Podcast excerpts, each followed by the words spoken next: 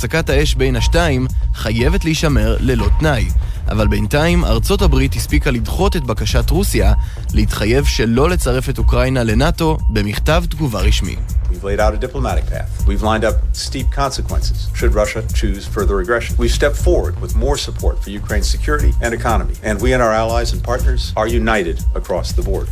במכתב הבענו את החשש שלנו ושל בעלות בריתנו באשר לפעולות של רוסיה, אמר מזכיר המדינה בלינקן והוסיף, הגבנו גם לחששות שרוסיה הציפה וניסינו למצוא מכנה משותף.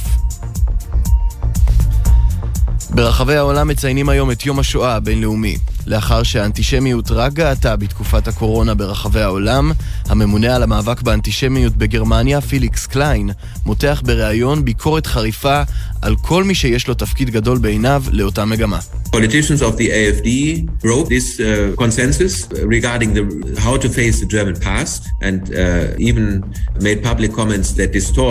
the Holocaust. This is a new situation. Uh, there are anti-Semitic comments from members of the AFD, which I criticize. פוליטיקאים ממפלגת האופוזיציה אלטרנטיבה לגרמניה שברו את הקונצנזוס לגבי הדרך בה אנו זוכרים את העבר של העם הגרמני, והם אפילו מסלפים בפומבי את ההיסטוריה של השואה. מוחה קליין בריאיון לכתבנו אביתר בר-און, הוא מוסיף, זהו מצב חדש בו חברי פרלמנט גרמנים מדברים באופן אנטישמי. אני מגנה זאת. הריאיון המלא איתו בתוכנית מיוחדת לרגל יום השואה הבינלאומי בשעה שתיים בצהריים. בעולם בו בכל יום נכחדים בממוצע 150 מינים, מתי בפעם האחרונה שמעתם על גילוי של בעלי חיים חדשים? אז קוף רוח רפאים, סלמנדרה טטנין וצפרדע גדולת ראש הם רק שלושה מבין 224 מינים שנמצאו לאחרונה לאורך נהר המקונג באסיה, בידי משלחות חוקרים מרחבי העולם. ואם הידיעה הזו גרמה לכם לאיזשהו מצב רוח הרפתקני, אז ניכנס גם לתוך הביצה המדינית הסבוכה של נשיא ארצות הברית ג'ו ביידן, ולמי מכם שנמצא בכלל במצב רוח נוסטלגי, נדבר גם קצת על ארגון הטרור המוכר שחוזר למשחק ממש פה לידינו. מעט מאוד זמן, הרבה להספיק, בואו נמריא.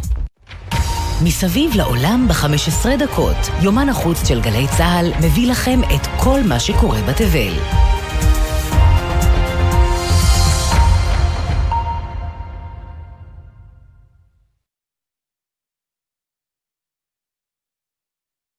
בבית הלבן לא הספיקו למחות את הזיעה ולנשום, אחרי השנה הראשונה הסוערת של ג'ו ביידן כנשיא ארצות הברית, וכבר שנתו השנייה החלה בכל הכוח.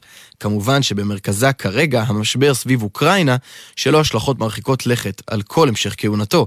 ביידן יודע שבימים אלו ממש, בכל רגע, יריביו מסתכלים על תגובתו באלף עיניים, בוחנים אותה, ואולי גם מחכים לרגע המתאים לתקוף בעצמם. כתבותינו עושות סדר בביצה הפוליטית של ביידן, שמאיימת להטביע אותו בכל רגע. משני צידי הגבול ממתינים החיילים הרוסים ומולם האוקראינים לפקודה לפתוח באש. מי שחושש במיוחד מהאפשרות בה פוטין יחצה את הגבול הוא נשיא ארצות הברית ג'ו ביידן. בגיבוי מעצמות אירופה וברית נאט"ו, אין ספק שצעד כזה מצידה של רוסיה יוביל לתגובה משמעותית. 8,500 חיילים אמריקניים שנכנסו לכוננות באזור נועדו להרתיע את רוסיה ולהראות לפוטין שאם יפלוש, מחכים לו כוחות צבאיים גדולים מחד ועיצומים. מנגד. מה שבטוח, יריביו של ביידן בוחנים היטב כל מהלך של ארצות הברית ומחכים לראות את תגובתה.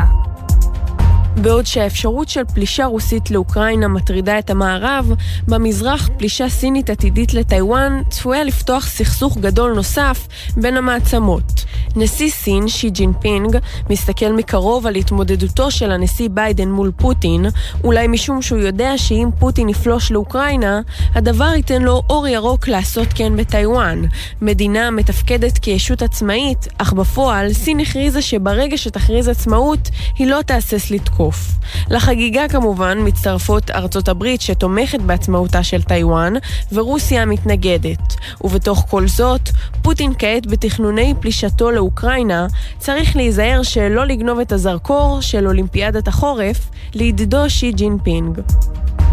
גם המזרח התיכון מעסיק לא מעט את הבית הלבן, מהיציאה מאפגניסטן דרך התקפות חוזרות ונשנות על בסיסים בהם שוכנים חיילים אמריקניים בעיראק ובסוריה, וכמובן החזרה לשולחן המשא ומתן על הסכם הגרעין האיראני.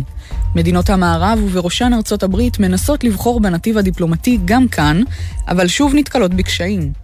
ובעוד המגעים בווינה מקרטעים מגיעים עוד ועוד דיווחים על כך שאיראן ממשיכה להעשיר אורניום שמבטיחים שגם בשנה השנייה לכהונתו של ביידן, יריביו ימשיכו למתוח את הגבולות. למרות שכולם הספידו אותו ואמרו שהוא הוכרע, ארגון דאעש מגלה לאחרונה סימני חיים. השבוע בסוריה חזרו לוחמי הארגון לימים הטובים שלהם, אם אפשר להגדיר את זה ככה, והשתלטו על מעוז של הכוחות הכורדים. על הסיפור הזה נשוחח בדקות הקרובות עם כתבנו לענייני ערבים, ג'קי חוגי. שלום ג'קי. שלום טל, צהריים טובים. זה באמת אה, סוג של אה, קימה לתחייה, כי אה, דאעש בשנים הטובות שלו התמחה בפריצות לבתי כלא בעיראק ובסוריה, והנה הם עושים את זה שוב לפני שבוע. הכלא המרכזי של העיר חסקה, זה מתקן גדול בצפון סוריה שבו מוחזקים עצירים של דאעש, אבל מה שחשוב הוא נמצא בשטח בשליטה כורדית, בשליטת הכוחות הכורדים, ולא רק זאת, אלא גם חיל האוויר האמריקאי נמצא שם ותומך בהם, והנה דאעש עובדים על מבצע פריצה תקופה ארוכה, מחדירים אפילו חוליה רדומה לתוך צוות בית הכלא, ואז ברגע האמת מפוצצים שתי מכוניות תופת, מבקעים את החומה, יורים פנימה לעבר סוהרים שיוצאים, נכנסים ומחלצים את החברים שלהם, מבצע כמו בסרטים, ומאותו רגע מתחיל קרב שליטה על המעוז, המעוז הוא הכלא כמובן, וגם על חלק מהשכונות בעיר, שעליהן השתלטו אה, לוחמי דאעש, והכורדים מגלים שהם תפסו עמדות יפה מאוד אה, באזור כולו ולא רק בכלא, ותכננו את המערכה הזאת מראש.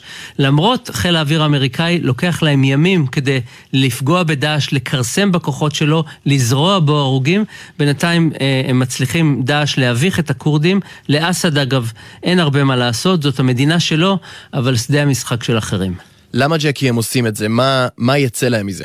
פריצה לכלא זה, זה הישג כביר אה, של מי שעושה את זה, שבהחלט כוח לוחם. קודם כל אתה חושף את האויב במלוא המבוכה והחולשה שלו, מבייש אותו ממש.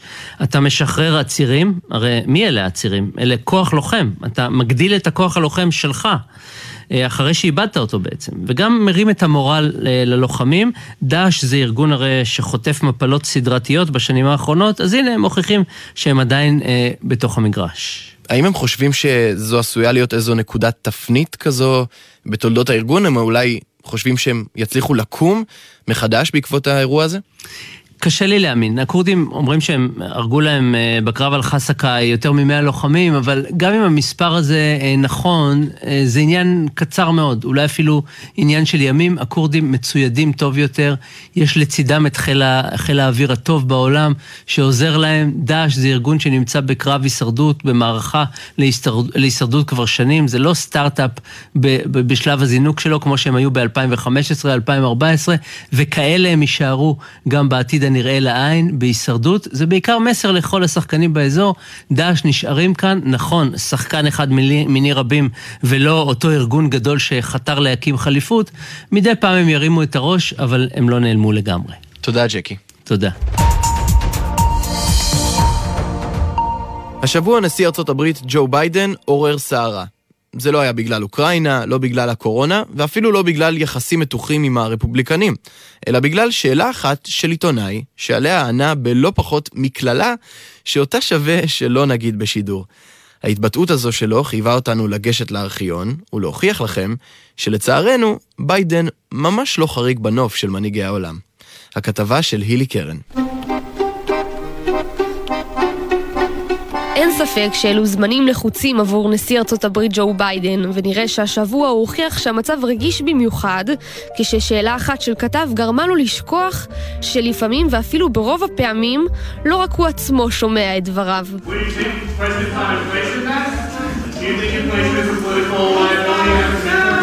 That's a great asset.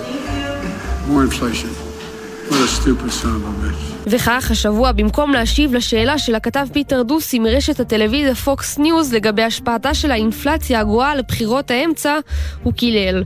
ביידן ככל הנראה לא הבין שהמיקרופון שלו עוד דולק, ואחרי שהתגלתה המבוכה, הוא צלצל לדוסי והתנצל. We do have some breaking news. We want to report uh, Fox News White House correspondent Peter Doocy just appeared on Sean Hannity's program to say that President Biden has called him to apologize.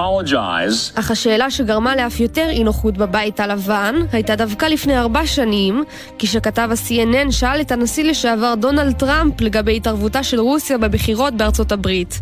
וטראמפ, כמו טראמפ, לא היה עדין ובטח שלא התקשר אחר כך להתנצל. They're hundreds of miles away, though. They're hundreds and hundreds of You know miles what? away. That, that's not an invasion. honestly, I think you should let me run the country. You run CNN. All right. And if you did it well, your ratings Let would me be ask, much if better. I, if I may Okay, ask one other enough. question, Mr. President, if I may, if I may ask Peter, one other ahead. question, are you worried? That's enough. That's Mr. enough. President, I- I'm not concerned about anything with you the Russian investigation down. because it's a hoax. That's enough. Put down the mic. אני חושב שאתה צריך לתת לי לנהל את המדינה ואתם תנהלו את CNN ואם הייתם עושים את זה טוב, הרייטינג שלכם היה גבוה יותר, אמר הנשיא העצבני. אני לא מודאג לגבי שום דבר בחקירה של רוסיה, זו עבודה בעיניים. תניח את המיקרופון. מנהיג נוסף שלא הצליח לשמור על איפוק הוא נשיא צרפת עמנואל מקרון.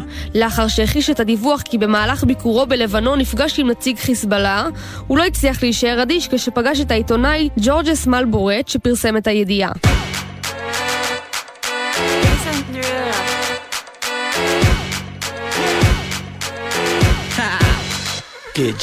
מה שאתה עושה כאן הוא חסר אחריות בהתחשב ברגישות של הנושא, אמר בתקיפות הנשיא הכועס. זה חסר אחריות כלפי צרפת, כלפי הנוגעים בדבר, וזה גם חמור מבחינה אתית. מה שעשית הוא רע, לא מקצועי וקטנוני.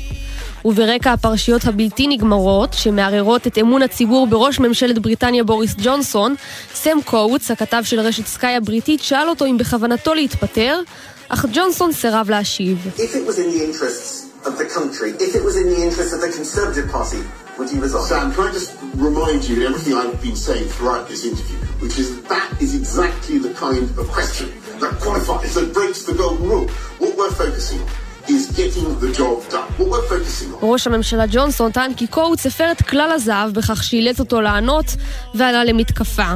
מאז ומתמיד מערכת היחסים בין העיתונאים לראשי המדינות הייתה בלשון המעטה מורכבת, ובעוד שהמנהיגים תמיד מנסים לשמור על פאסון מול שאלות נוקבות וביקורת מצידם, לפעמים נדמה שהם פשוט מחליטים להרים יד ולפתוח את הפה.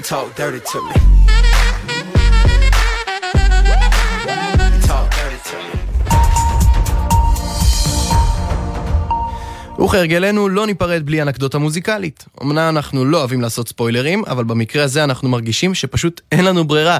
יותר מ-20 שנה מאז יצא לאקרנים, הרשויות בסין החליטו שהגיע הזמן לרענן את סרט הפולחן Fight Club ולשנות לו את הסוף. אז בגרסת בייג'ינג, במקום סצנת פיצוצי ענק בסיום, הוחלט שהרשויות מנצחות ומגיעות להציל את המצב. וכמו שאנחנו מכירים את סין, זו לא הפעם הראשונה שהיא עושה משהו בסגנון, וכנראה שגם לא האחרונה. אז נסיים את המשדר שלנו היום, בתור מחווה לסרט המקורי, Fight Club, עם הלהיט שנכנס בתוכו, Pixies, Where is my mind. נגיד אה, תודה רבה לעורכת רומי פרידמן, לצוות שלנו, מיכל גלנט, ציון סימפסון גרוסמן, הילי קרן, עומר עזרן וגל אשד. הטכנאי הוא דניאל שבתאי, אני הייתי טל שנהב, ואנחנו ניפגש באותו הזמן, אבל במקום אחר, בשבוע הבא.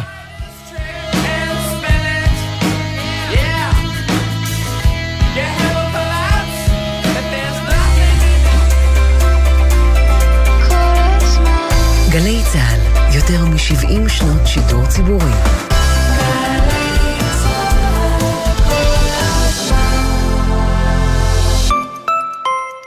שלום, כאן אדגר בלום, לוחם אש מתחנת רמת גן. גם בחורף הזה מזיקים אותנו להציל חיים ולכבות שרפות רבות שפרצו בגלל חימום הבית בתנור סלילים. הוא אולי נראה בטוח, אבל אל תטעו, הוא מסוכן מאוד. בחודש שעבר שילמו בני אדם בחייהם על שימוש בתנור סלילים. אל תסתכנו, יש לכם הורים מבוגרים? דאגו להם לאמצעי חימום בטוחים יותר, כמו רדיאטור או מזגן. ושיהיה לכולנו חורף נעים ובטוח. עוד מידע באתר כבאות והצלה לישראל. עכשיו בלוטו הפרסים גדולים במיוחד. בלוטו 40 מיליון שקלים, ובדאבל לוטו עד 80 מיליון שקלים. בומבה! המכירה אסורה למי שטרם מלאו לו 18. אזהרה, הימורים עלולים להיות ממכרים. הזכייה תלויה במזל בלבד. שלג בחוץ? הטמפרטורות קרובות לאפס. אז מה קרה? יש חשש. קרה. הנהגים בארץ אינם מורגלים בנהיגה בתנאי שלג או קרח. לכן, כשיש חשש להצטברות שלג או קרח על הכביש, יימנעו מנהיגה וישמעו להנחיות הרשות המקומית. נלחמים על החיים עם הרלב"ד, הרשות הלאומית לבטיחות בדרכים. מיד אחרי החדשות, עידן קבלר ואורי אוזן.